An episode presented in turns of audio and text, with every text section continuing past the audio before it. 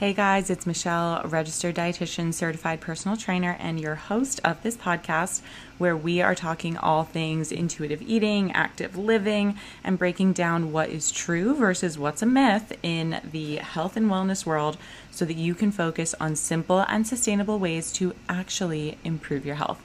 Today I am chatting with Vicky Sekely. She is a physical therapist and a runner and a physical therapist for runners and shares so much wisdom about just her philosophy on how to approach physical therapy, her relationship with running, her training for her first marathon last year. It was such a great conversation and a really good way to just help you refocus if you feel like you are too into the nitty gritty, um, obscure kind of tips and tricks that you can find all over Instagram because Vicky and I just really connected about our philosophies and you know her in the way she approaches physical therapy and then myself in the way that I approach nutrition. We are just both all about bringing things back to basics and simplifying taking away the stress not overthinking things just really listening to yourself and your body and getting in tune with that so that you can feel good and have fun living the healthy, active lifestyle you want. So, I think you're going to love this conversation. A little bit of a trigger warning. Vicky does share a bit about her eating disorder history, um, not in a ton of detail, more so just talking about like mindset, um, but no like specific numbers are shared or anything. But if you are highly sensitive to conversations about eating disorders, she does also give another warning before we go into it, so you can listen to the episode and kind of pause or skip over when you get to that part. It's a bit far in. Um, so just a heads up on that. Otherwise, let's dive into the chat. I think you're going to love it.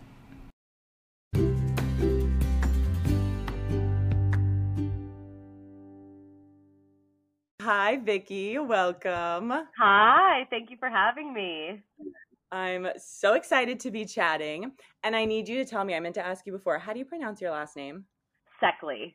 It's kind of a weird last name. Yeah, my my parents shortened it. They're Hungarian, so it's like they wanted to make it a little bit more like easy to, oh, to say. Cool. Yeah. they did their own thing. Good for them.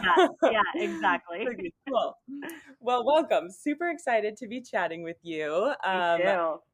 I we've connected through Instagram and just I feel like are so aligned in philosophies, but in our different sectors, um, nutrition versus physical therapy. And I'm pumped to come together on all that. Me too. I'm so excited to chat. Awesome. So, I would love to start out with you just sharing your background, who you are, what you do, and how you got into the world of physical therapy, especially for runners. Yeah. So, I started um, my journey as a physical therapist after I graduated back in 2016. Um, I had I had been a runner previously. My actual main sport though in college was tennis, but I had kind of a love hate relationship, you know, growing up just being competitive in a sport is very challenging, I think, from a young age, and I never really loved it. So, what I did on the side, you know, aside from my tennis, was run for myself. And I didn't really compete with it. I just kind of went on my own runs to really get away from you know, school, life, everything like that. That's how kind of my love for running was born. Um, so then when I graduated PT school, I was finally able to kind of separate myself from the whole tennis world and being involved in that, which is basically what I wanted as a child, um, but couldn't, you know, for much more complicated reasons, couldn't really get away from. Um, and I started to really lean into the fact that I loved running. So I started working in an outpatient orthopedic clinic in Manhattan, um, very close to Central Park. So we would get a couple runners coming in, and I started to realize that my eyes would light up. I would get so excited every single time I was able to treat with and chat with a runner. So uh, once I started to notice that, I was in a little bit of a rut with just my career after a couple years working there. And I had this moment where I was like, I am only happy when, not only happy, but I am more happy when I'm working with runners. How can I make this more of my, you know, full-time position. Um, so I went to my boss and everyone at the, the place that I worked was very, very supportive of that. And I just basically said, look, I want to solidify myself as like the running PT in this clinic. I took all of the continuing education courses under the sun. Um, I, you know, I started my own little uh, free little workshop for runners where we would meet in Central Park every Tuesday afternoon and we would do some strength exercises and workouts. And I would just basically have like a lot of education for the runners in the community. Um, and I said to, you know, I said to everyone who I worked with, like, if you have a runner and you don't really, you're uh, at a loss, like, let me see them or just talk to me about it. Like, I really was so passionate about it. And I think that really showed. And we didn't really have anyone like that at the clinic at the time. Um, so that's, that's kind of how I started to dip my foot into, okay, I want to, I want to almost specialize in this. And there isn't really a specialty in, in running when it comes to physical therapy. Like we, we graduate, um, PT school as generalists. Everyone can basically treat everything. Um, and it's different than like pelvic floor PT. That's a whole other course, but I wanted to kind of start that. Um, and so I was in, on a really good path, um, felt really solid and, and kind of just happier in my career choice at that point. And then the pandemic hit and it was kind of the best time because I had just launched my Instagram where I was really taking this a step further saying, oh, people can find me on my Instagram and learn just more tips about running and physical therapy and everything.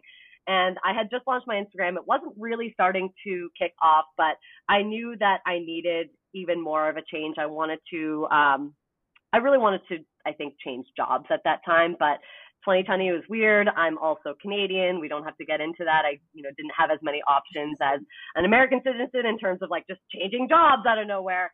Um, so, right. you know, at the same time also got married. So lots of things going on ultimately led me to just starting my own coaching business. Um, and that really evolved through Instagram, through sharing um, a lot more running tips and, and running information, and to, yeah, basically get me to where I'm at today, um, which is, you know, run coaching, PT, like everything under the sun. And I love it. so, yeah. It's amazing. It's an yeah. incredible empire you've built and amazing to have a journey that is just following what you love. And mm-hmm. that's kind of what I always tell people when they ask about how I got into my niche in nutrition. It's just yeah. what I liked and I yeah. ditched what I didn't. And that's exactly. Yeah, that's, that's, that's really it. It's almost, you know, you come to terms in your life where you're like, can I keep doing this? Do I really love this? And that was sad for me, honestly, to to have that thought only like three years into becoming an actual PT. Like PT school is three years after college. So you're mm-hmm. basically in school for seven years. And that really hit me hard. And I think a lot of PTs feel this way. It's like you kind of get burnt out early on. Just being a new grad, you get into this situation, most people, especially in a place like Manhattan, where you're just, you're, you're kind of overworked right from the beginning. And I'm sure it's like that in many other careers, but it was that moment of just like sadness where I'm like, I'm not happy doing this. Like, what does make me happy? Where I can still use all of the skills that I learned in school and it doesn't go to complete waste, like changing a career or something. Um, so that's kind of, you know, that's how it all, how it all started really. And it sounds like it really parallels your journey in sport. You know, you yeah. on tennis and just followed what made you more happy with running. Yeah, that that's very true. I never even thought of that connection, but that's very true. As I was very unhappy and like it, you know, it's hard being a a child in sports where it becomes your whole life, um, and it's really hard to get out out of that, even though it feels toxic to you. Like the competition felt very toxic to me, probably because I just didn't enjoy it to begin with, didn't enjoy the sport. Um, and it becomes your whole life. So choosing something else is really hard to do. And I know a lot of athletes who I went to school with who, you know, once you stop playing that sport and you don't go professional because most of us don't, um, mm-hmm. it can be really shocking. Like, who am I? What am I without this sport? And it's almost like this feeling where, it, you know, for me specifically, it was like, I don't even love this sport and yet this sport has defined my whole life. Like people knew me as like the person who played tennis. Like I left, you know, I left high school to do that. I was that was wow. my whole life. As you know, I, I'm not. I obviously stayed in high school, but like I would leave my classes right, to go right. play tournaments, and people were like, "Oh, right, like she's a tennis player. Like she, I was actually voted like most likely to go to the Olympics or something, which wasn't true. There were better athletes in my school. It's just like I just, you know, that was how I it was defined. You know, so it right. just that was me, and to to leave that is not easy, even though you don't really love it. So we're going not down a whole other road right now. I know, I know, but I think that's so relatable and we yeah. can talk about this more in kind of your personal relationship with running but yeah. i think a lot of people feel that even on a smaller scale that classic post marathon blues of oh my yeah. god i've been putting so much time and energy into this training plan and now post race day it's over what do i do with myself so yeah we can certainly dig into that because there's a lot here that oh i'd love to um, yeah yeah but in terms of your work as a pt um, before we kind of get into your thoughts and recommendations, you're also very unique. Well, I, I think it's more common in our post COVID digital world, but you are all virtual. You started your business on Instagram after being in an in person clinic. So, what made you decide to do that? What's the value of it that you see, and what makes you so passionate about like doing virtual work? Yeah, I love virtual. I love virtual everything. Um, mainly because I think there's this, it all starts with the idea of what physical therapy is. Um, and I think that not a lot of people know, right? I, I think people just kind of see PT as like, oh, I'm gonna go like get a massage and like get kind of dry needling and get acupuncture and then leave, right? And I just from from the beginning of my PT career, I really didn't sit well with me that whole idea that like this is basically like a massage and then you get handed off to to an aide and you do your exercise with them. Like no the mo- actually the most important part the reason that i would even do that whole hands-on treatment is not for the benefit you get from that treatment but from the benefit you get to just talking with me. And i would learn so much about the client that i'm working with just from those interactions not from oh, I feel how your calf is feeling. That gives me, no, you're telling me about your life. You're telling me about what's going on. And I got way more information just from that conversation that we were able to have because of the manual therapy versus the actual effect of manual therapy itself. Um, aside from that, you know, there's a ton of research coming out to say that manual therapy is helpful but not for the reasons we think. Like there's no long-term effects. There's no like you know, prevention of injuries from manual therapy. There's no like real improvements other than just like short term pain reduction. Um, so when we start to piece that together, it's like, what is really the role of a physical therapist? And I think the role is just that education piece. Like, hey, you come in, you have a calf strain, for example. We're talking to runners, so lots of right. lots of calf strains, you know, yep. knee pain, that kind of stuff. And it's like the first thing that people want to know, like, are they going to be okay? How long is this going to take to feel better? Like, what? And once you start to chat with someone about that who kind of knows, you know, knows a little bit more information about injuries and how the mus- muscles work and how the body works, you can start to feel a sense of relief. So it's the conversation that you have and the education that you're getting that's really what PT is about. So I think that there's not really there's not much communication about that. And also, people are going to their doctor's office and getting a diagnosis and knowing absolutely nothing about their injury. So where are they going to learn that? You know, like that's really the role of the PT. yeah, exactly. Like, and that's the hard part is like Googling really doesn't give you anything because you miss so much of like the bigger picture when you just start Googling into your diagnosis. Um, aside from that, I think a huge role of PTs is, and this is really what comes down to why I don't think manual therapy is honestly the future of PT, is because manual therapy doesn't really allow the client or the patient to actually take matters into their own hands and solve and like not solve but feel better through with just the help of themselves through their injury. And that is such a huge point in PT that I think gets lost in a lot of like PT businesses that aren't necessarily in it for the right thing. Like you never really hear a PT say you need to come see me for the rest of your life once a week. There's other professions that do that mainly, but that's because PT is meant to be like, hey, I'm here to give you tools in your toolbox. I'll help you through it. I'll teach you how to do them but ultimately you're going to get discharged. You're going to get, you're going to end this relationship, like potentially maybe even still having a little bit of pain. But ultimately, a good PT session, a good PT routine is one that helps you figure out what you're going to do on your own at the end of the day. And you start to see this, this relationship develop where people start to get a little bit more like they feel they need the PT to help them. And that's from the manual therapy. It's like, no, no, no, but I need the massage to make me feel better. And it's like, you actually don't. Um, and, and that's not ultimately what's going to make you feel better. Like all of the exercises you're given to do at home, that's what's going to help more in the long term. Um, so removing that honestly removes the dependence of clients on PTs and helps them recognize like, wow, I'm in charge of my own body. Yes, sometimes I'll need direction and guidance and like all of those types of things, but I am ultimately what's going to make the difference. Um, so removing that reliance on PTs, I think is huge. And the virtual world is amazing at doing that. So I think there's, there's going to be, hopefully, I mean, there's a lot of kind of older ways of thinking still in PT, but I think I think there's going to be a huge movement towards that. And just the empowered feeling that my clients get now of like, wow, I'm doing these exercises on my own. I don't have to see you or talk to you three to four times a week. Obviously, I'm here to help guide you, but I don't need that and I can do it on my own. Um, you start to see PT more as like a coach. Like I'm a coach.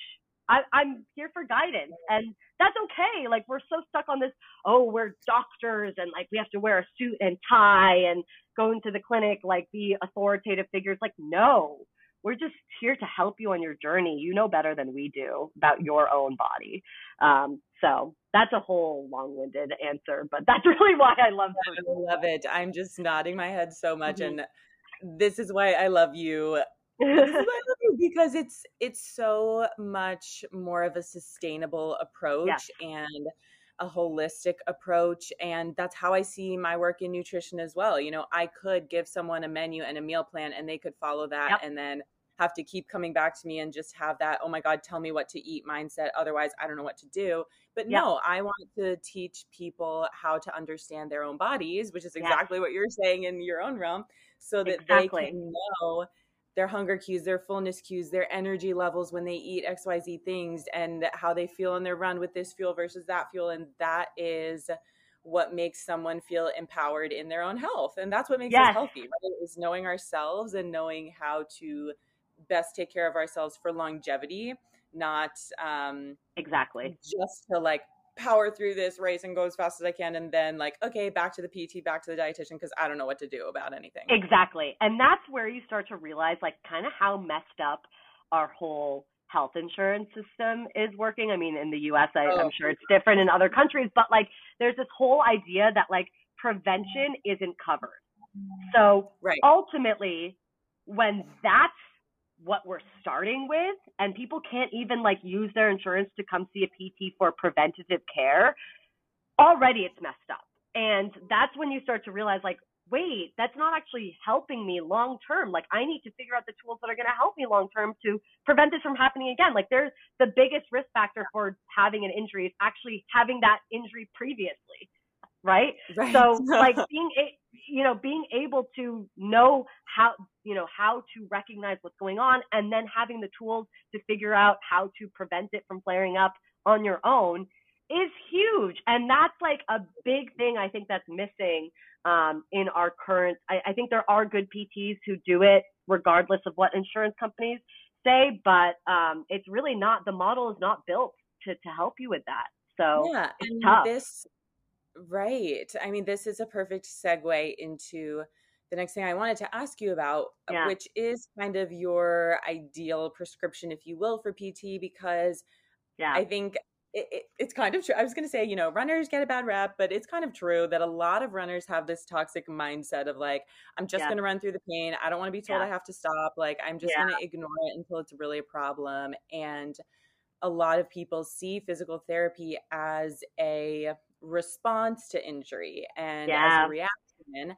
And I mean, myself included, you know, I never saw a PT until I was training for my very first marathon and having pain and had right. to stop running. And I was like, right. okay. Yeah. So I mean, I know for myself as a dietitian, like I don't see nutrition counseling as just the answer when you feel like okay, everything's terrible yeah. and I need help. Um, right. So, if you could have a, let's say, a brand new runner and tell them, here's how you need to incorporate physical therapy in your routine from the start when you're totally healthy, uh, what is the ideal way for someone to actually incorporate this into their life as a runner? That's a really good question. I'm going to answer it in probably first, like, not the way that you'd necessarily think. Um, I, I think it. it starts with habits of, um, well, first of all, it's really tough for someone to just see a PT for like no reason, you know, like I, and I don't necessarily think that's the best thing to do. Like you don't have to just be like, oh, I'm a runner, I should go see a PT, right? And then it's like, okay, well, what are we really talking about? You know, um, I would almost say like see a PT who maybe does like strength coaching and all of that, and like run coaching and kind of understands your body as a whole, so you can get more like of like a an actual like dual certification. Yes, I mean there's yeah. probably PTs out there who don't have the strength coaching certification that can still be helpful, but you kind of want to I guess what I'm trying to say is you want to address it more from like getting the getting stronger perspective versus like the injury prevention perspective because it's hard to prevent injuries that you don't know are going to happen like because every single person's different. Um so i wouldn't necessarily say it's like every single runner has to go get their form checked and get their like make sure they're doing all of these things. Like i don't think that's necessary but i think again taking a more holistic approach like hey i'm a runner understanding the demands that i'm putting my body through because running is not like easy, right? Especially long distance running. It's, you know, a thousand steps a mile, two to three times your body weight going through each side of your body. Like, can my body go through that? So it's more just like, I guess the best way to put it is like picking the low hanging fruit. If there's nothing that's really driving you to like injury prevention, it's like, okay, what can I start doing building habits on my own? So you're going to say something. Go ahead. Yeah. yeah. I, I want to dig a little deeper into what you said yeah. about I feel like this is kind of a hot take that you think yeah. not every runner needs to go get their form checked. Absolutely I not. Didn't know that. Can you tell me why? I, I don't think so. Look, I think that I think there's a benefit to having your form checked from maybe a performance perspective. Maybe if you're really like, oh, I have this goal to win this race and like, you know, kind of at that higher level. Um, mm-hmm. I also think, yes, I think there's a benefit to potentially like picking apart certain things, being like, oh, this might increase your risk of injury the way that your foot's landing this way, um, things like that. Yes. However, the flip side of that is our bodies are running as a motor control sport, right? Every mm-hmm. single person's anatomy is different. And like our form is going to be a little bit different from one person to the next. There isn't like one 100% standard way to run. And sometimes I feel like if someone really hasn't dealt with injuries ever, like it's a different story for like, I, this is chronically flaring up and something's happening. Then I think it's important to go get your form checked. But if we're talking about a completely healthy runner who's been running for a long time and hasn't really had issues, I think it might actually be worse to start picking things apart because it's working out well for you. And what I've seen right. is the flip side of things where it's like, okay, now we're starting to pick things apart. So then subconsciously the runner's gonna be like, oh, I have to do this, I have to do this, changing all of these things that don't necessarily need to be changed. And most of us runners, like I feel like maybe not runners in general, but like I tend to overthink things and I think it would be very unhelpful. And what I found with a lot of my clients, sometimes it's unhelpful to have 10 different cues to think about when you're running when you didn't really have to shit, like it was working to begin with. So I guess the way I put it is like a completely healthy runner who has been running for a while, hasn't really had injuries in the past. Like, I don't think you have to go get your form checked out for no reason. However, from an injury perspective, if you have dealt with lots of injuries or something keeps flaring up, then yes, I think that is a road to kind of go down potentially. I mean, there's a lot of other things you can do first, but um, yeah, I guess that's a better way to phrase it. I mean, it sounds like it all comes down to not overcomplicating it, which is exactly. Amazing.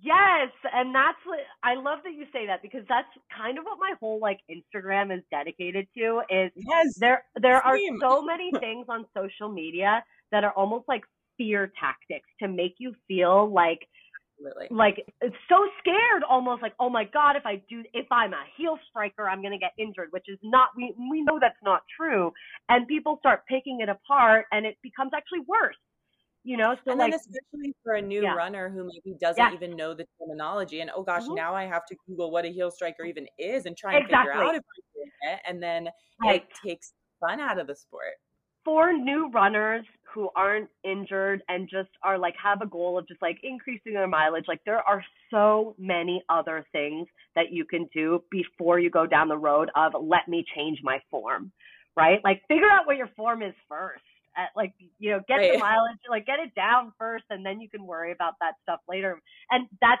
that's another word too there you should never worry about it. Like it shouldn't be like something that is stressing you out so much that you can't think about anything else but the way that you're running when you're running, right? Um because the stress of that is probably worse than right all i'm thinking about is my music or my podcast or whoever i'm talking to have fun with ball. build positive relationships with running before you start to go down the road of oh my god am i doing something wrong yes. Yeah. So when are the times that you would um start to, I mean it sounds like definitely injury, but in terms of kind Yeah. of what you were talking about with approaching things from a strength perspective, where do you see that PT integration start to come in in that way? Yeah. Okay, so this is another way that I think that PT kind of has to evolve a little bit because what I often see, and this is this goes back to something I posted on my Instagram earlier this week, is like runners will go into PT and they'll be given a bunch of exercises that are honestly too easy, clamshells, bridges, and they're like, okay, but I, have pain, and it's stuff. like, and but then it's like, oh, but I have pain on mile 12 during my run. 10 clamshells aren't really going to to do anything, right?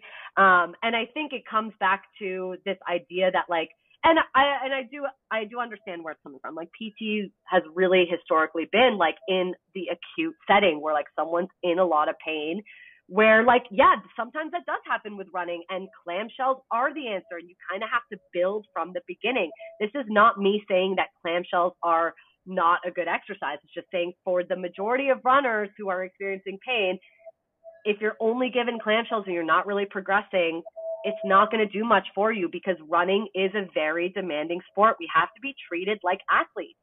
And some pt clinics in the city that i know of don't have dumbbells that go past 10 and like how are you supposed to you know there, there's this whole idea that like oh it's really just in the acu- acute setting. Once you're strong enough to to do an exercise with more than a 10 pound dumbbell you shouldn't be in pt and that's where i disagree. I think pts really have to solidify their their place in the strength and conditioning world because we are movement experts and we know how to do that type of stuff. And especially when we're dealing with athletes in a sport and some runners might be sitting there like oh i'm not an athlete. Like i only run you know three miles every other day. And it's like you are an athlete. Like we Right. have to change that perspective and that idea. Like you need to fuel like an athlete which we'll get into. Like you need to treat yourself like an athlete. 10 body weight double leg calf raises aren't going to do it. Like your body weight is two to three times goes goes into that calf two to three times your body weight every single time you're pushing off when you're running 10 body weight calf raises isn't going to do it like Mhm. and going from that idea that hey it needs to get a little bit harder and we need to actually start strength training and not just like doing these little like banded exercises like every day um, i think that that's a misconception too and it's almost started to weirdly irk me i'm going on a tangent here but I, i'll come back to it in a second I'm here Um, for it. it started to like kind of irk me seeing people being like, I'm going to do my strength training twice a week and then I'll do my PT exercise every day. And it's like, okay, so you were not progressed enough then in PT because your PT exercises, first of all, you shouldn't be able to do them every single day. They're too easy. That, that Mm. then they're not actually building strength. You're not Wow, actually making a point, yeah. change in your muscular system to to like do something, right? So then why are you just like repeating the same like band exercise what like what is that going to do for you right so then it's not the client's fault because how would they know you know i'm kind of putting it on the system again and i don't want to like i don't want to put it down on any pts because it's hard and it's not like the easiest thing to just keep progressing people when insurance companies are in the way all of that kind of stuff but like ultimately your PT program should become like a strength and conditioning program. You're doing it two to three times a week. You physically cannot do it more than that because it is so hard. If you do it more, you are going to be exhausted and you're sore and like there's just no point to to doing it more than two to three times a week if you're actively building strength. Um, so anyways, now I completely forgot what the question was. That's amazing. I don't know, but it's yeah. Went on a tangent there. Sorry. yeah, no, but but that's great. So it sounds like strength is what's key for somebody who's not injured, who's maybe a new runner, no matter yes. how short or far their distances are. Strength yeah. is more important than people make it because I think it. I mean, it's also part of that runner trope that like, oh, we just kind of blow off the strength training, but yeah, that really yeah. can't be the case. Yeah. And I think ultimately the reason why strength training is important from a runner's perspective is actually not what you might think because there aren't that many research articles that link injury prevention and strength training. It's starting to slowly build in that direction and we're coming up with more information, but there's not like a huge body of evidence to support that. So you might be sitting there saying like, well then why is everyone in the running world talking about that? And right. a lot of the, first of all, it's complicated. It's really hard to have an association with injury prevention with anything because injuries are so complex and multifactorial. So then we have to ask, like, okay, then why is this important for runners? I think ultimately it comes down to it's a different form of training for your body. It's not endurance, it's not cardio, and it's still loading your muscles and joints in a way that honestly protects them um, and that's that is what's super helpful for runners. And that's when you start to see people who start strength training and their strength training starts to look like they're running, where they're like, oh, my strength session, I sweat so much and I was jumping around for 45 minutes and I'm not seeing any benefits. It's like, yeah, because you basically just did a cardio workout. Like you didn't do actually do strength training. Like that's not you know that's not what strength training is right so when mm-hmm. we when we actually see that difference in a runner's plan we recognize that like our bodies love variety our bo- and it's really important for us to put our body in different positions where we're working on control we're working on building the muscular system our muscular system protects our joints, keeps them healthy. Like that is the purpose of strength training, even though we might not necessarily see the biggest link just yet to like, okay, if I do this strength exercise every day, I'm going to never have knee pain in my life. Like it's just too complex to find that. But what we do know is our bodies really like variety. And unfortunately, running is not exactly like the most like variety type of sport. You're literally doing the same thing every single step. So like right. having that variety is super important. Yeah. So this is something that is mentally challenging for a lot of runners who love their runs, who love to increase their mileage, who get that runner's high and are chasing after that. Mm-hmm. And if they are now hearing, okay, so you're telling me I need to increase my strength, that my strength sessions can't feel the same as my runs, and you're telling me that maybe it's not even going to prevent my injury because there are so many other things. How do you people mentally yeah. be okay with this and get used to such a shift in what they're used to doing or what they might want to do? It's tough. I think a huge piece is the way that I'm wording this, and maybe I'm not coming off on the right thing. I don't like the word injury prevention because okay. that is a loaded word. What I like to use is reducing your risk of injuries. And you might be sitting there like, oh, that's the same. It's not the same. It's not the yeah. same. Having that variety in your plan, like I just mentioned, and then ultimately recognizing that what makes the most difference in your body is building strength and stabi- like stability around your joint, recognizing that your body needs stability to run what brings stability? Mu- your muscles. How do you build that? Through strength training. then you recognize, oh, there is a link between me actively getting stronger and me protecting my body, me reducing my risk of injuries. But I'm never going to sit here and say it is going to 100% prevent an injury. And that's the difference. It's like I am not promising at, at every anything. I'm not promising that if you start strength training you will never feel pain again. Right? That's that's the difference. But if you are going to start strength training, you will probably improve your performance. You will reduce your risk of injuries, but you still have to recognize that it's a little bit more complex than that. I uh, love that nuance in language. I think yeah. it's important in, in shifting mindset and it does make it more holistic and yeah. really hammers home that point that nothing is about one single magic bullet. Like, yes, you can exactly. reduce your risk through strength. Yeah. I think ultimately we all know, yes, strength training is important. It does help yes. us be healthier in so many ways. Yeah. And we also want to reduce risk of injury with sleep, nutrition, stress management, yes. so many things. They're so on the same level. It makes it yeah. a part of yeah. an entire lifestyle as a runner, yeah. as an athlete, rather than seeking that again, the problem with our healthcare system, that response rather than prevention and holistic approach.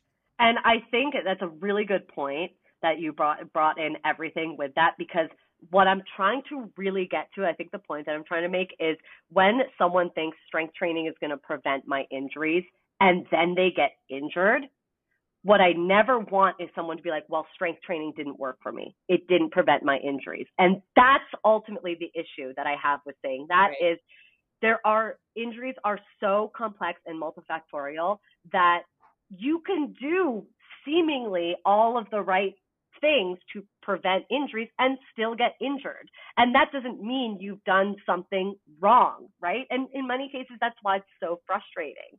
But mm-hmm. I think that you still have to have those pieces regardless because it is, you know, who knows? You could have been injured a lot earlier then, right? It's like all of these things that are right. unknown and are super hard to study, but like ultimately we can't sit here and this is a big thing is that in my PT practice too is like anytime I work with a client, I'm always going to sit here and say, working with me, I am never going to promise you that you will never feel pain again. But what I am going to promise you is you're going to know exactly what to do if this does happen again and you're going to feel much better about it. Right. So that's like, that's what I'm, that's what I'm giving to people. Right. So right. that's the difference. Yeah. Of course, I always think of the, the, how it relates to the nutrition examples yeah. and it's i'm just thinking of the parallel with fueling for runs you know somebody could try and ironically as a dietitian i struggle a lot with fueling on long runs and have yeah. yet to find the perfect combo of like what works for, for my body yeah um, so you know i don't want someone to go out try one fuel they have gi issues and they're like okay i'm not going to eat on my run. No that's not the answer and it's the same thing you're saying with like things can happen no matter mm. what our bodies are not robots like there's yeah. no one solution and even when you find a solution sometimes it's still not going to work yeah. so i really hear that all the time. Sorry i don't want to cut you off but i think that this is such a great point that you make i you know with my athletes i talk about everything obviously as a run coach too and there are so many people who are like eating doesn't work for me it doesn't work for me i get stomach issues and they're just like so and it's like okay you're a human being. You need fuel to survive. You're burning a lot. Like, what do you mean right. eating doesn't, doesn't, work for you? That doesn't that is literally.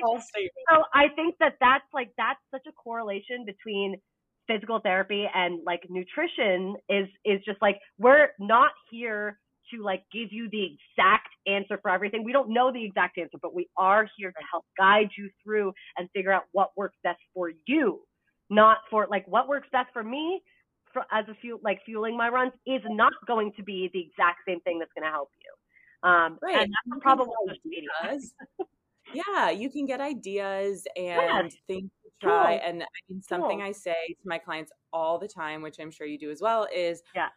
I don't know. There's nobody who knows how you feel inside of your body. Yeah. No, you can't compare because you don't know you can't compare to anyone else because you can never experience how hungry they are how full they are how their stomach is cramping like any of those sensations you can only feel inside of your own body Yeah. If there is a way that I'm wrong, someone please tell me because that would be fascinating and I'd love to know. But it's There's just not, not yeah.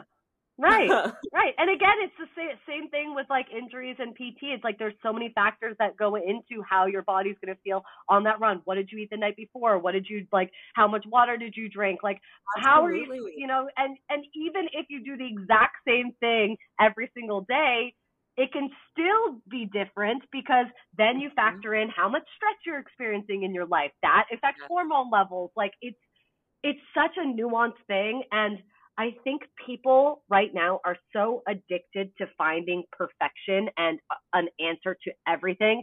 So they buy the Whoop thing, the Oura ring, and they're tracking like 30 different things at once. And it's like, it really is not that simple. Like, you can't just be like, oh, it's because of this, this, this. Like, there are just so many different things that aren't even worth it. Like, you just kind of have to take it as it comes and like do your best to navigate through it And and, it not also- worry about it. right. And this is also just my gripe with all of those things. Yeah. Um, and I imagine you might agree. When you're relying on Yes. all of this data from an I know where you're going.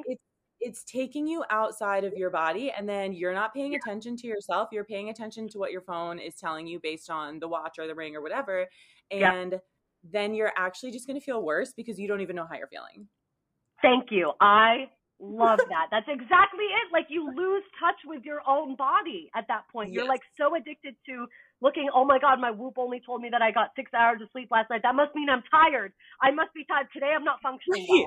like well are like- you I don't know. yeah, You right. It's that. like it, there's so many other reasons that you could actually be functioning.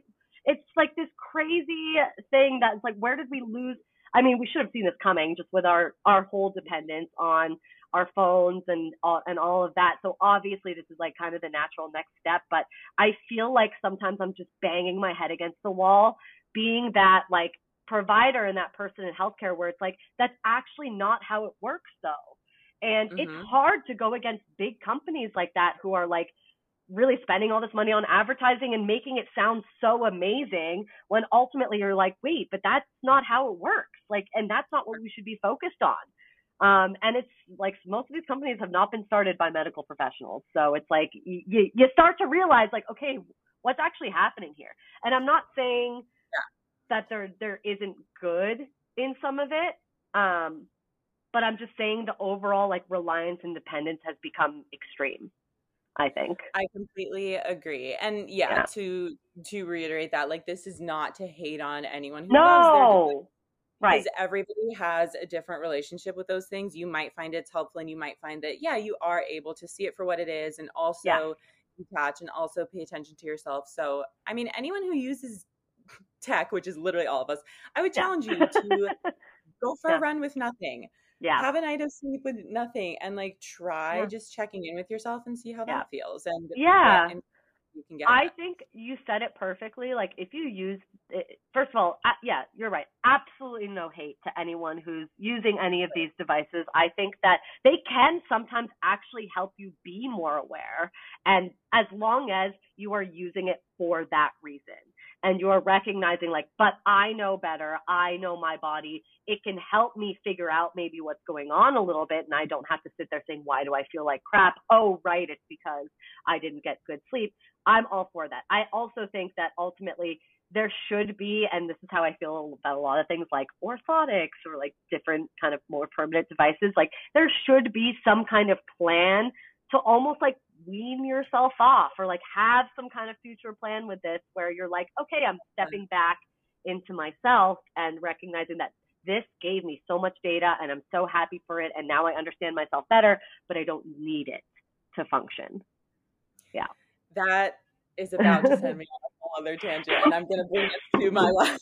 we could probably talk for hours, I'm sure. we really could. This is going to be like a five part thing. Yeah. Um, I mean, that is even how I think about everyone's relationship with running. And I want to get into your relationship Yes. with running and Would body image to. because running in itself, just like anything that is supportive of our health, we don't always have access to it. And so if it's your only thing, you know, I say this all the time because as a dietitian, I treat a lot of clients who have a history of disordered eating or eating disorders. And so yeah. that's one thing that I'm always thinking about with these devices is do you have a history of getting to that obsessive place? And if you do, that's really something to watch out for. If you yep. don't, maybe the tech is really cool and helpful and helps you be more in tune.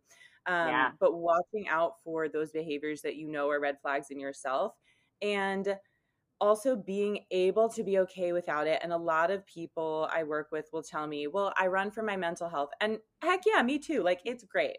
And there are times when you're tired, when you're sick, when you're injured, and you can't run and you need to be able to still care for your mental health then. So having oh, a oh, yeah. like full toolbox that doesn't include exercise is so important.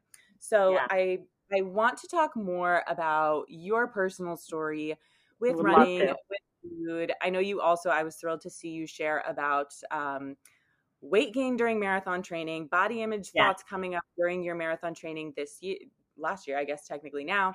Um, so let's get into it. Whether you want let's to start do it. years um, ago or I, marathon cycle, tell us how it's been for you. I definitely want to start with my history with like my body image and weight gain. And I don't know if, if we even need a trigger warning because this is like a nutrition podcast, but I will be talking about yeah. my eating disorder and all of that. So I want to start there because I think it really segues nicely. It's like that conversation we were having about dependence on data and information that we're getting from an outside source.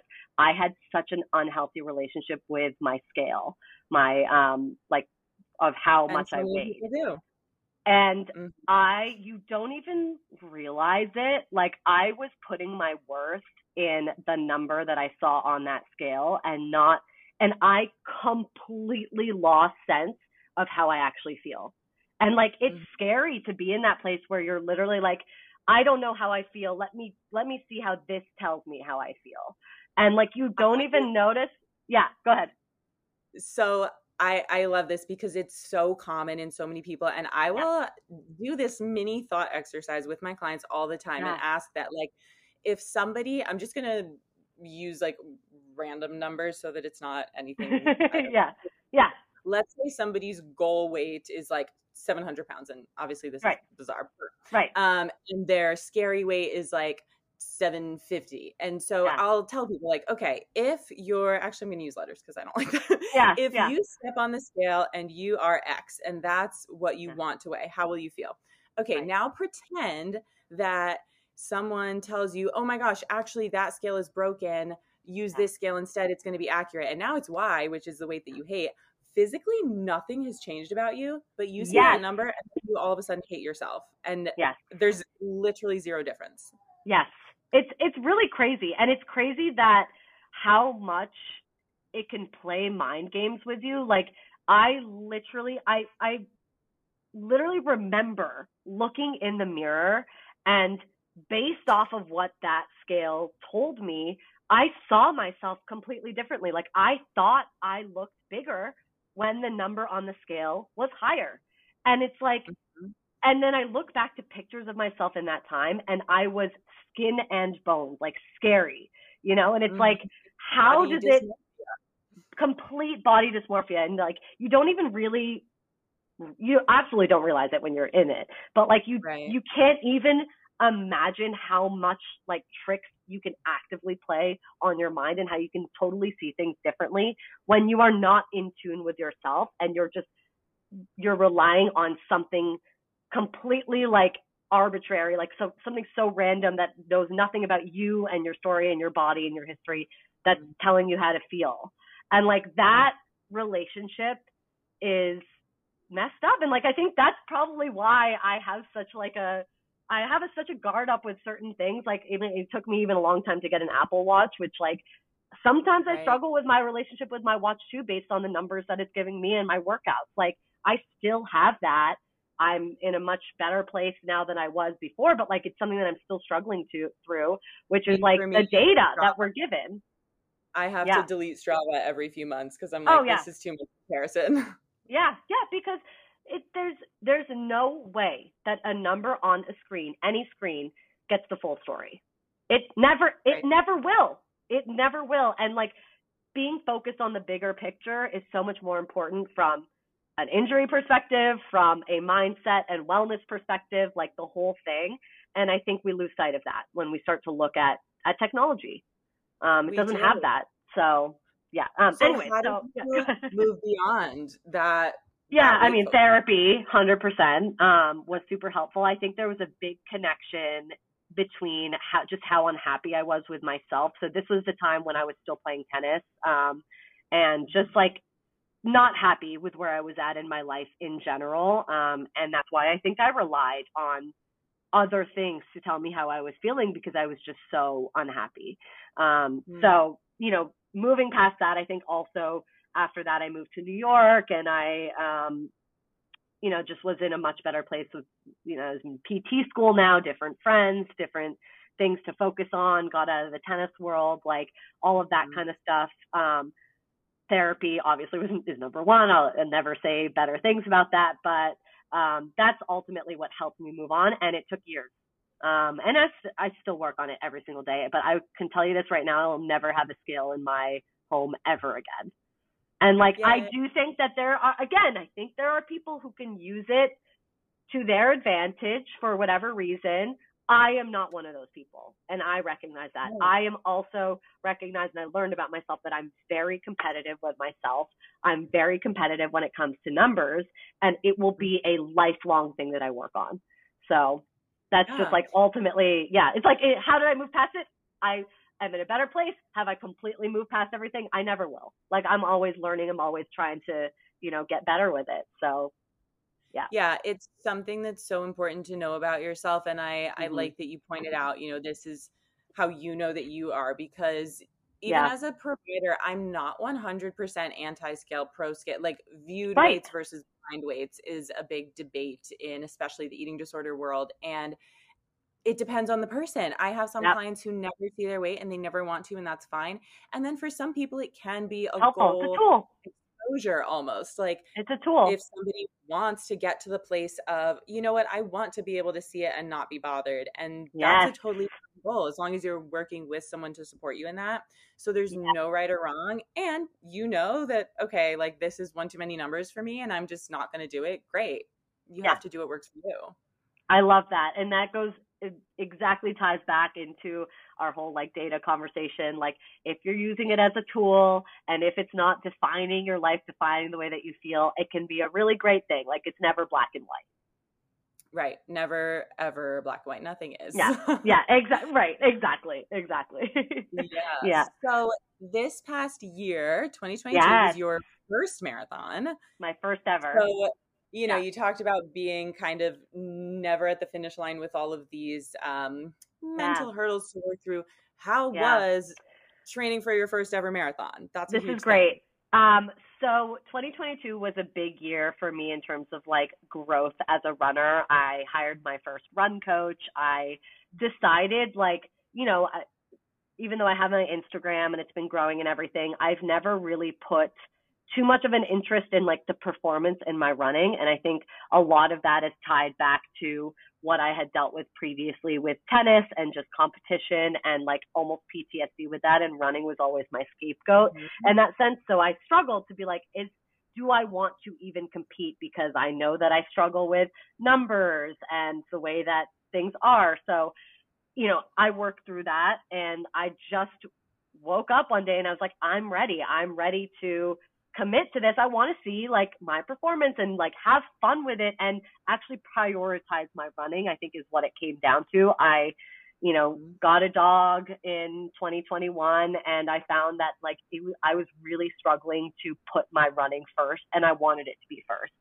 So, Mhm. well, not first, but like I wanted it to be priority. Um, so I hired a run coach and this is when this is 2022 was the first year like I actively started taking things seriously.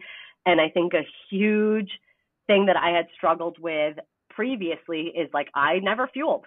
I never fueled with my run. Mm-hmm. And it was mm-hmm. just something that I like even past my eating disorder, I was just like, well, like I'll eat breakfast after, you know, like it wasn't really something that I thought was a big deal. Like that's really just how I I guess I saw it. And once I recognized like, hey, no, I'm an athlete. I want to feel good. I want to have good runs. I want to be present in my workouts and not feel like crap when I'm trying to push my body.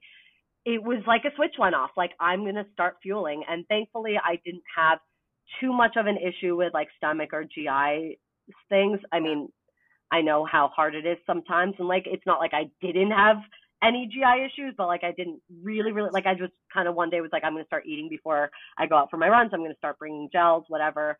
Um, just that mindset shift was the most important when I was just done. I was done with feeling bad when I was running. I was done with feeling lightheaded. I was done with feeling completely malnourished after running and being like, I'm going to scarf down the biggest sandwich in the world because like oh I went on a 10 mile run and like it was great but now I'm the hungriest I've ever been and my and I'm, my whole day is ruined because of it right um right. so I also yeah. want to normalize that like maybe people just don't know that like mm-hmm. someone might be thinking okay I run but I've never had an eating disorder I don't restrict myself so right.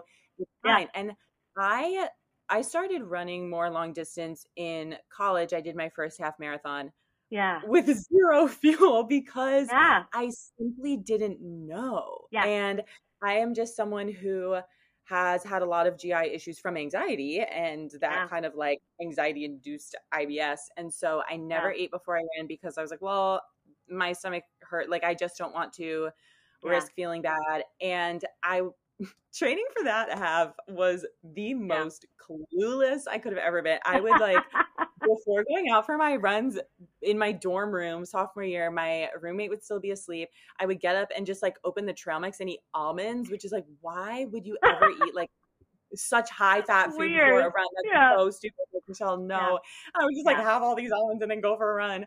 Yeah. Um, and I also it was a trail half marathon, and guess how many trail runs I did before? Zero. Zero. It was like Yeah. So also, like, even if you, you learn have just eating history, even if right. you're only running, not even only, if you're running two miles, three miles, whatever, it's never bad to fuel. Yeah. That's a really important distinction I think you make too, and like one that I want to bring up. I know that we just talked about my history with eating disorders, but like I was still running after that. After like I didn't have well, it was kind of like what you said. Like I was past that eating disorder era, I guess you could say in Taylor Swift's words, and um, and I was still not fueling because I just like was like, no, this is not what I don't need to do it. You know, like it was yeah, pure just not understanding how it works, um, and mm-hmm. also ultimately not understanding the benefits and the improvement and the the performance that I'm leaving on the table that I have to give when I'm not fueling. And that Which was the biggest mindset. Happen, yeah. Yeah. And you can even notice that even if you're not competitive, like you don't yeah. have to be aiming for nope. a BQ in nope. order to see that difference. I nope. I say all the time, you often don't know how bad you felt until you feel better. and yeah. it, it very much is that. Yeah, exactly. That's that's really, really it. And I think that now I I'm not nervous about like getting lightheaded or like having to stop mid run because like something feels off. And back then I wouldn't have even thought like why is this happening? Oh maybe I didn't fuel enough. Like I just had no idea. And now it's not even a concern that's in my right. mind because like it it just it so greatly impacts your run. Like I wish I could mm-hmm. talk about this forever. I wish everyone knew this secret that like it really wow your body needs your body needs food to function. Like, oh my God, what a secret. But like it really is. I mean, it really is. And I think that recognizing how important it is for specifically runners, like we could talk about the importance in different sports, but like running because it's such a um long like it's a really a long distance sport that you don't really see in different types of sports like other sports you you have time you have breaks you have like time to take right. in between most things like tennis matches are over after like an hour or two. With runs, you're running for three or four hours. Like it really is, it's a completely different thing that you're dealing with. Um, right. And I think that a lot of a lot of it can be just improved from your fueling. like that's it. So simple. Yeah. Absolutely. So it sounds like that was a huge part of huge. your marathon training. What else was huge? Like yeah. Point, so highs and the lows of your training cycle. That that really leads me into the next thing, which you kind of talk you kind of brought up before, is like the weight gain that happens with with the marathon training, um, which was a shock to me. Yeah. But again, what? It is to most people. It is that, to most like, people. Yeah. It's, it's possible because I also don't want to scare people off and be like, you will gain weight when you marathon train. Not everybody yeah. does. No. Um, but I will say if you are losing weight while marathon training, that is a red flag. Yes, very much a red flag. I think where it came, where it like really kind of again mindset shift for me was I, in order to get through the high amount of mileage and really the demands of marathon training. And I think like if anyone's listening to this podcast, this is not meant to scare someone off from marathon training, but it's really similar actually to like getting a dog. I don't know why I just thought of this, but like some people are like, oh, I can just get a dog and like live my life. And I want to be there and be like, it's really hard to get a you can't just like live your life after that like it's a it's a right animal change. like it has needs things change like you can't just sit there and be like i'm going to run a marathon and like not do anything and not change your mind and like just increase a run every week and like hope for the best. Like marathon training is and should be challenging. Like it is it's a change it's a commitment and i want people to start seeing it that way because again not meant to scare anyone off but it's a big deal a marathon is a big freaking deal. And it's not something where you can just be like, oh, I'm just going to like continue life as normal and like hopefully fit a couple runs in and like who knows how it's going to go. Like you increase your risk of injury. You're not going to like, it's just not going to feel good. It's not going to be fun if you kind of do it like lackadaisical. So it's one of those things where you kind of have to commit to it. And once you commit to it, you recognize like, okay, I am going to challenge my body by increasing my mileage I am going to need to eat more. And I'm also going to have to recognize that my body is changing and it's not going to give me the right message, the right cues that it used to give me. And that was something that I had to really learn is like, just because I'm not hungry after a long run doesn't mean I don't need food. And like, yes. that's something that was like mind blowing to me. I was like, I am now not and I think another uh, dietitian that I talked to, she said it so perfectly. It's like you're not fueling, you're not eating with um, in what's the word? You're not eating intuitively. You're eating with right. intention. You're eating as an athlete because this whole intuitive eating idea is like, oh, listen to your hunger cues. You are an athlete who is training for a major event. You can't eat intuitively you have to eat with intention. Like recognizing yeah. that like, oh my gosh, you're actually doing something big here is like a big deal, I think. Definitely. Yeah. I love I love that phrasing intentional eating. Yeah. And I also love to educate people that intuitive eating is not 100% based on how you feel. There yeah, is true. This is true. from the 10 principles, but I yeah. this is like Michelle's intuitive eating. Um, yeah. I also like to talk about this component of logical intuitive eating where yeah. maybe a really busy work day and you're going into a three hour meeting and you're not hungry before you but you're going to be starving after so you eat and it's the same right. thing after a long like such a my good point hormones and like blood flow and cues are all off because of what my body just went through but yeah. logically i know what my body just went through and that it needs fuel and to be replenished yeah. and so that can that. be intuitive because intuitive is just about doing what you ultimately know is best for your body and this is why you are the expert and I'm just no, but I mean that's such a good point. Like I don't I it's both. truthfully it's don't know like really what intuitive eating is. So I like I love to hear that. It's yeah. like whatever language resonates for whoever is listening. Like you Very call true. it what you want to call it as long as you're doing what's right for you. 100%. And that was that was a big thing for me too because I had kind of like I kind of like prided myself, especially after, is that a word? I don't even know if I just said a word, but I had been very proud of myself for making strides with my eating disorder and like eating better and being like, oh, I'm actually going to eat when I'm hungry because I used to starve myself and not eat when I was hungry and only eat in this specific time frame that I gave myself. And I had to overcome that again and be like, now not only am I going to eat when I'm hungry, I have to eat when I'm not hungry. Oh not And that was like really hard for me to do be- just because of my background. But it's also hard, I think, without that background. It's like being like, Totally. wait a second, like I know what I just did with my body. I have to. And I think once you also recognize that that happens before and after your runs, that's when you can start being like, and I'm going to fuel during my runs. And like that's a whole like like game changer. Oh wow, I don't feel like absolute crap when I'm finishing an 18 mile run because I fueled.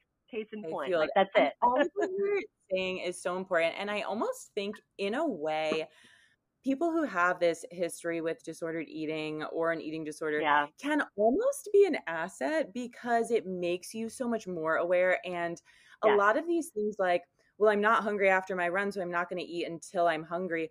A lot of people, a lot of runners and people, if they don't have that history of really working through all those Yes. mindset shifts, they're just going to not eat. And that's so Right. normalized. So true. there are so so true. many, I mean, even like people I know personally, so many Yeah. people who simply don't eat or wouldn't Yeah. eat until they're hungry. And like, you just can't do that if you Yeah. want to really care for your body as best as you can as a runner. Love it. Um, Love and it. so, uh, like, just, I just want people to like rewind and re listen to everything you're saying and be like, wait, this, this is good. This is how it should be. Because yeah. like, I for every runner listening is like, well, I could name five friends who do the opposite, and that doesn't Right. mean it's going to help you or that it's helping no. them. I would say to that is like, well, I would even say like, what kind of performance or what kind of runs is that person leaving on the table when they're Right. not fueling? Like, you have so. I mean, if you just look at it from a simple biology standpoint, like you cannot sit here and tell me that we don't need fuel to function as humans. Like case in point, it just goes back like we talked about in the beginning, not overcomplicating things. Like that simple Right. fact alone should tell us that like all of these crazy theories. I mean, I don't want to necessarily say crazy. I'm sure there's a little bit to it, but like fasted running and these ideas like, and then it'll like hold your reserves this way and you get improvements. Like, can we just like not complicate our bodies that much though? Like, yes, it's a complex system, but like Absolutely. food is fuel. Fuel helps functioning.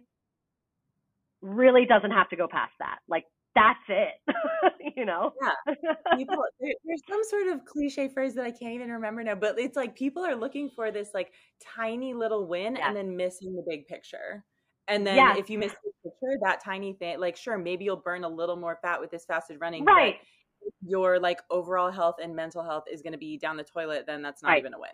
right. Exactly. Yeah. And, and I don't even know, burning a little more fat. Like why are we why why are we just assuming that like our bodies are gonna know exactly what like it just it's such a crazy concept to me that I I'm, I even go down uh that road. Right. And I need to say this because I Yeah. I just do. People Yeah. think about like, okay, well, if I don't have as many carbs, then my body's going to burn fat, and that's great. I'm going to look lean. I'm going to lose weight. I'm going to blah blah blah.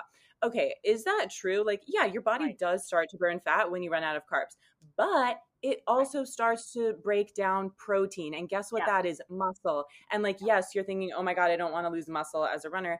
Yes, that's true. Skeletal muscle, very important. Guess what else is a muscle? Cardiac muscle. You don't want your heart to be dying.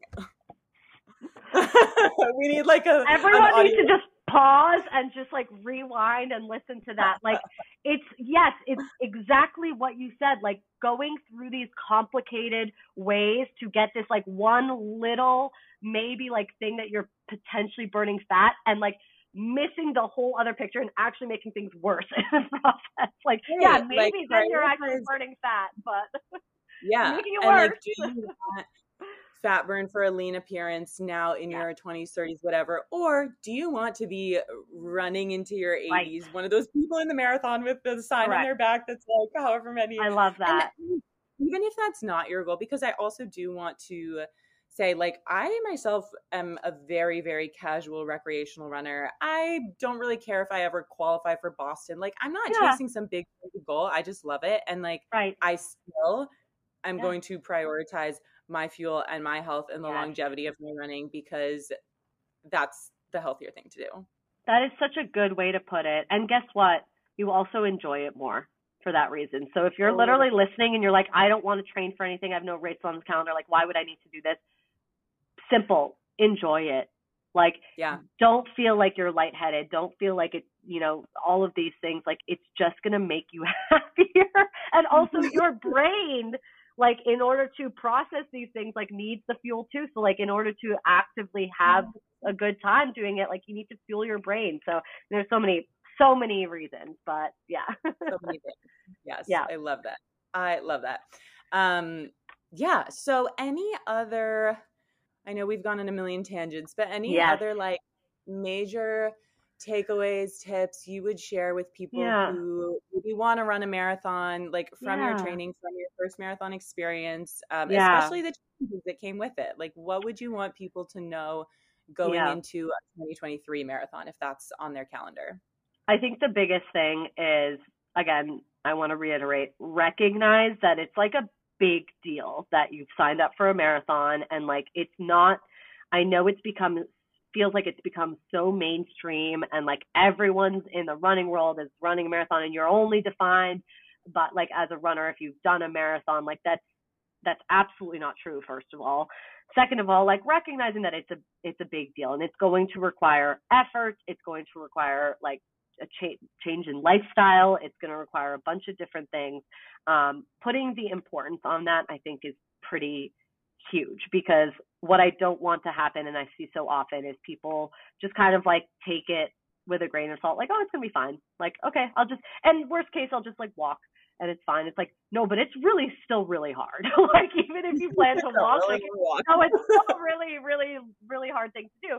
So making yeah. sure that A, you have enough time to train for it. Like it depends. I would say if this is your first marathon ever, I would and and you're really not used to like doing any kind of long distance races, I would literally give six months to train for it, mm-hmm. where you're building your base, you're increasing your mileage. Your body has to get to a place where you feel comfortable being able to accept a higher mileage, right? Like that's number one. If you're a little bit more of a seasoned runner and maybe you've done like a bunch of halves and things like that, it might not necessarily take that long of a time. But the fact still stands like you need to commit time to it. You can't just say I'm going to run two times a week and like one of them's going to be my long run and you know I'm going to maybe do two shorter runs in a week. Like there is a little bit of a science to it. You have to make sure you're building your full weekly mileage, like your long runs going up, like fueling, sleeping, prioritizing all of that stuff is important in order to have yourself feeling good. And again, because I'm a physical therapist, I will always put injury reduction first. And that's ultimately like the planning and all of that done ahead of time, giving yourself enough time for that is most important. Um, so that's that's the biggest thing that I think I learned with my first marathon is like, holy cow, this takes a lot of time and this is a big deal and this is going to take literally six months of my life to to get better at like to to like try to do it you know? And then mm-hmm. even more so going after that what i really learned in the past month or two is you can dedicate all of that time and more and still it cannot be exactly as you hope so like that right.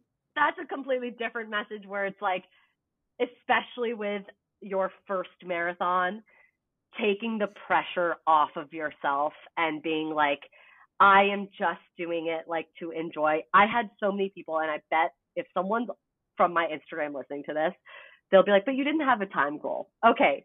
I didn't want to have a time goal, but it's hard, like, again, in the life that we're living in to have all of these training sessions and to see the paces that you're hitting and to have a quote unquote perfect training cycle from what I want to say. And there's a million ways we can define that. But like I was very, very proud of myself and very happy with the amount of training that I put in. And mm-hmm. I was so disappointed in myself and upset after how that day went. And if you don't know what I did New York City Marathon and it was a crapshoot, like just because of weather and humidity and all of that kind of stuff. And you know what helped me is recognizing that like the success is not the marathon, the success is the journey.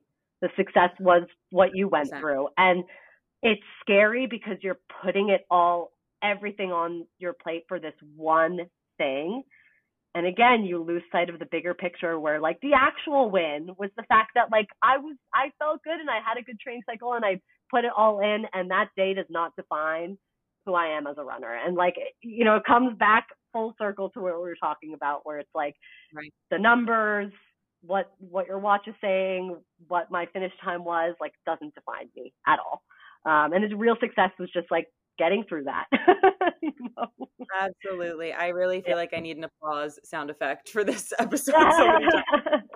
I'm yeah. so glad that you said that. I was going to say the exact thing. Like, you really have to be in it for the journey. And yeah.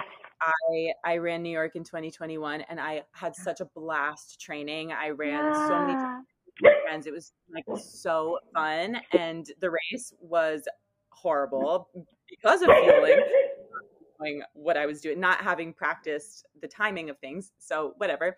Um, and then 2022, I was training for New York and my training cycle, I was feeling miserable. And so I quit and I didn't run the race. And like, yep, that was what I needed to do. And so exactly. it like it is about the journey. I think that's such a great uh, take home point.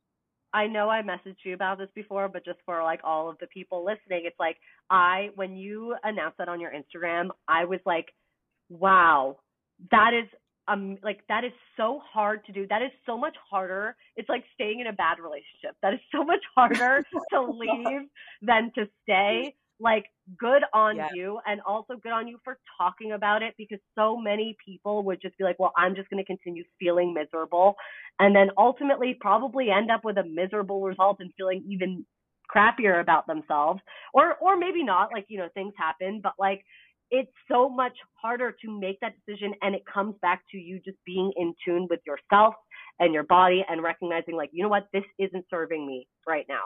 And because it's not ultimately about what your time is and how the race goes and all of that stuff it's about the journey. And like if that's not enjoyable there's no point. Like you don't have to prove you're not trying to you finishing the New York City Marathon isn't going to make you money. Like you're not like a you know most. I mean, maybe there's a professional listening to this. I don't know, but like for the majority of us, like this is not going to put our meals on the table.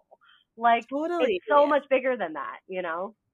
It is, yeah. And I got so many messages after that post of people yeah. relating, like, n- nobody's alone in that. And yeah, I did feel like a failure at first. And I yeah. was running for charity and I felt like I was letting them down. Even though I raised the money, I was like, I'm letting yeah, them down. right but I ran for it, it actually was also symbolic. Like I ran for NAMI, which is a mental health organization. I was like, you know what? This actually was so meant to be because I was ruining my mental health by doing it. And I ended up having a blast of a day. And yeah. and I remember you running screaming at my head off for you and you were just so not aware. I was like, okay. I was not a, like a real person during that. I mean, uh, and again, like it, it goes back to just training and like it, it is really hard. Like I'm not sitting here and just being like, okay, yeah, just train and like don't even think about the end result. But a portion of me wants to say that because it's like it really does not define who you are as a person, who you are as a runner.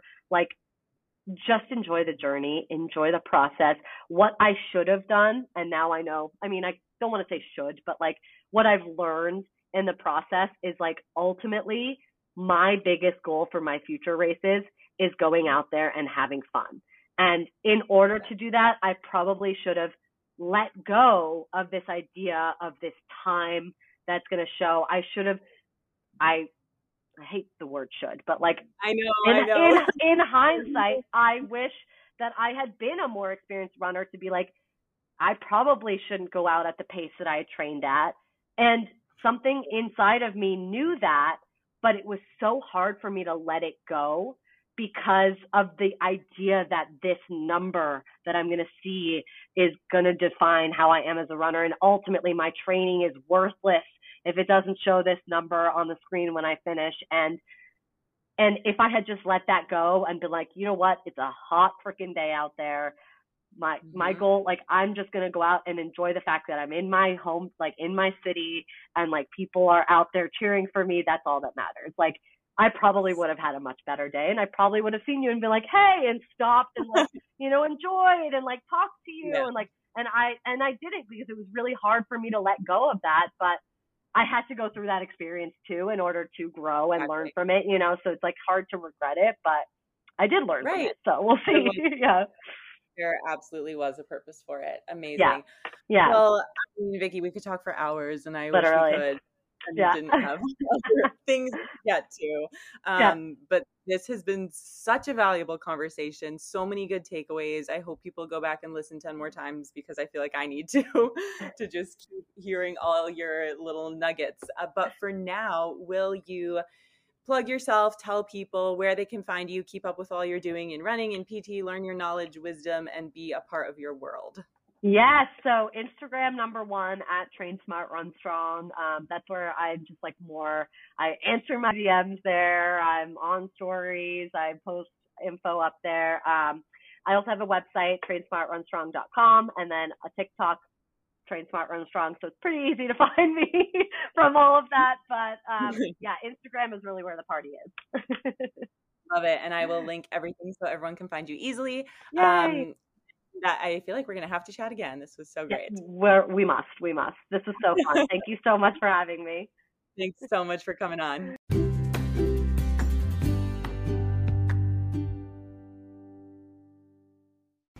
And that is our chat for today. I hope you enjoyed the conversation. I hope you could hear that Vicky and I just had such a blast chatting with each other, and we're just both so aligned in our philosophies and so passionate about what we do and what we want to share, um, which I think really came through. It was so much fun to talk. I have all of her links in the show notes. So if you want to follow up, follow along with her, definitely go check those out. If you enjoyed this episode, go leave a five star rating and review for the show and send this episode to your runner friends or whoever in your life you think would enjoy it. I would really appreciate you sharing it with someone, and I hope you will come back for the next one.